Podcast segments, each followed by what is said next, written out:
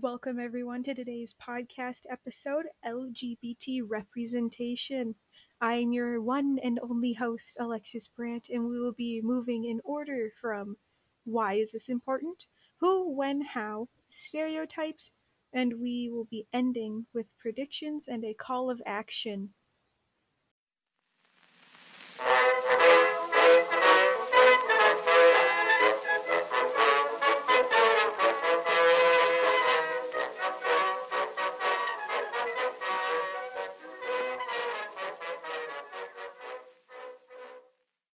In a 2017 to 2018 television season report by GLAAD, G-L-A-A-D, the study found that LGBTQ character representation on television is at an all-time high, and in their 2019 to 2020 season, 10.2% of characters are LGBT, and that's an 8.8% up from the previous season. There are reoccurring characters that identify as lesbian, gay, bisexual, transgender, or queer. There has also been a rise in characters in recent years that identify as asexual and non binary. Now, why does visibility matter? Why is this so important? There are many important reasons as to why visibility matters. Number one, as LGBT people are included in the media, they are actually being seen by society instead of being rendered unseen or invisible. A quote from Jennifer O'Brien from Psychology Today says, when people are able to see something represented, they are better able to understand and grasp who those people are, and this creates an important shift in the social consciousness to include people from a range of different backgrounds.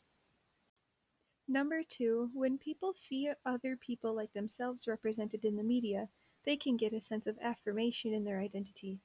Feeling affirmed with one's own sense of self can boost things like positive feelings and self worth, which is different from feeling as though you are a bad person for simply being who you are. A quote from MediaSmart says, Queer people see their reflections on screen in a largely positive light. Stable, employed, charming, attractive, well liked, and successful. Number three, another quote from Jennifer O'Brien, Psychology Today.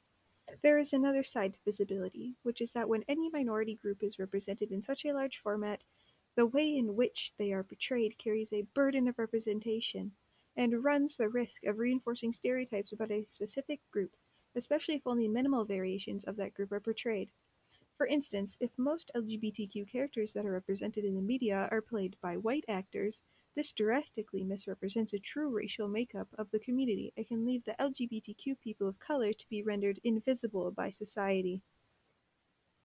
Number 4, a quote from CNN TV directly impacts how we perceive our own culture and identities. GLAAD, G-L-A-A-D says. That's why it is especially important to feature a diverse and realistic lineup of LGBTQ stories and characters. Now, who exactly is represented within the LGBT community? Although there is representation of diverse characters and people in the media, it is important to remember that limited range of stories that are told particularly with regard to racial minorities. Most LGBT characters that are represented within the media are played by white actors, and this drastically misrepresents the racial makeup of the LGBT community and can leave LGBT people of color rendered invisible by society. Another quote from Jennifer O'Brien, Psychology Today in the midst of these promising findings, the report highlights an area of major concern, which is the finding that LGBT people of color are significantly underrepresented on television, with only 23% of all characters identified as non white. When is the LGBT community represented? One of the times when LGBT is represented the most is in June, which is, of course, Pride Month. You might be walking in the mall and see all these decked out rainbow shops, clothes, etc. But this is mainly just a money grab by companies. Most companies only show things like this in June, and then as soon as it's over, the product signs, advertisements, all the goods just go away and takes away part of the representation with it. How is the LGBT community represented? LGBT people are mainly represented through television, social media, movies, plays, musicals, magazines, newspapers, and radio.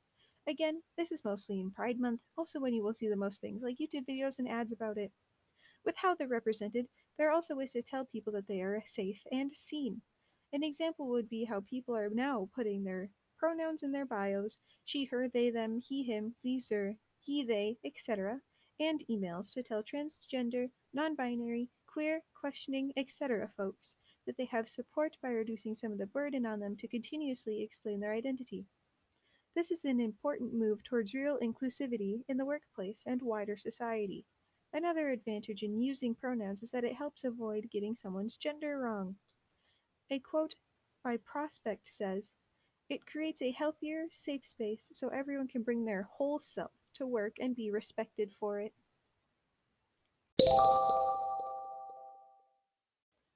Alrighty, guys, let's get into these common stereotypes within the LGBT community. And there are many of these, and I'm only going to go over about six, and that even we push among ourselves. These examples would be one, all bisexual people are promiscuous. This common stereotype comes from people that think bisexual people can't be or don't want to be monogamous. Another area is that they'll cheat since they like both men and women. So lots of people, even within the community, say, I would never date a bisexual because they'll cheat on me with another person, which is not true. Number two, you can't be queer and religious. Yes, you can. That is that is a very obvious thing. Some religions believe that homosexuality goes against the very pillars established in their holy texts. However, in the recent decades, more religious denominations like Reformed Judaism and in the Episcopalian Church, oh, I forgot how to read for a second there, have been supportive of the LGBT community, according to the Trevor Project. Number three, all lesbians are masculine.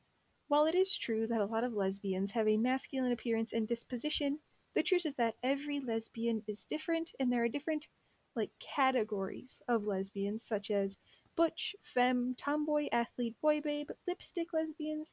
And when I was researching this, I found out that there are things like a category called alphas, which I guess is a popular thing on TikTok. Number 4, all gay men are effeminate and flamboyant. This is another one that is strongly pushed within the LGBT community itself amongst each other. Number five, lesbians hate men.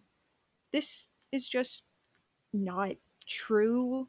Like it, it kind of speaks for itself. Like that's not really how it works. Number six, all transgender women are drag queens. This one is just also just a big no. Now, one of the most important calls to action is that LGBT youth need inclusive sex education.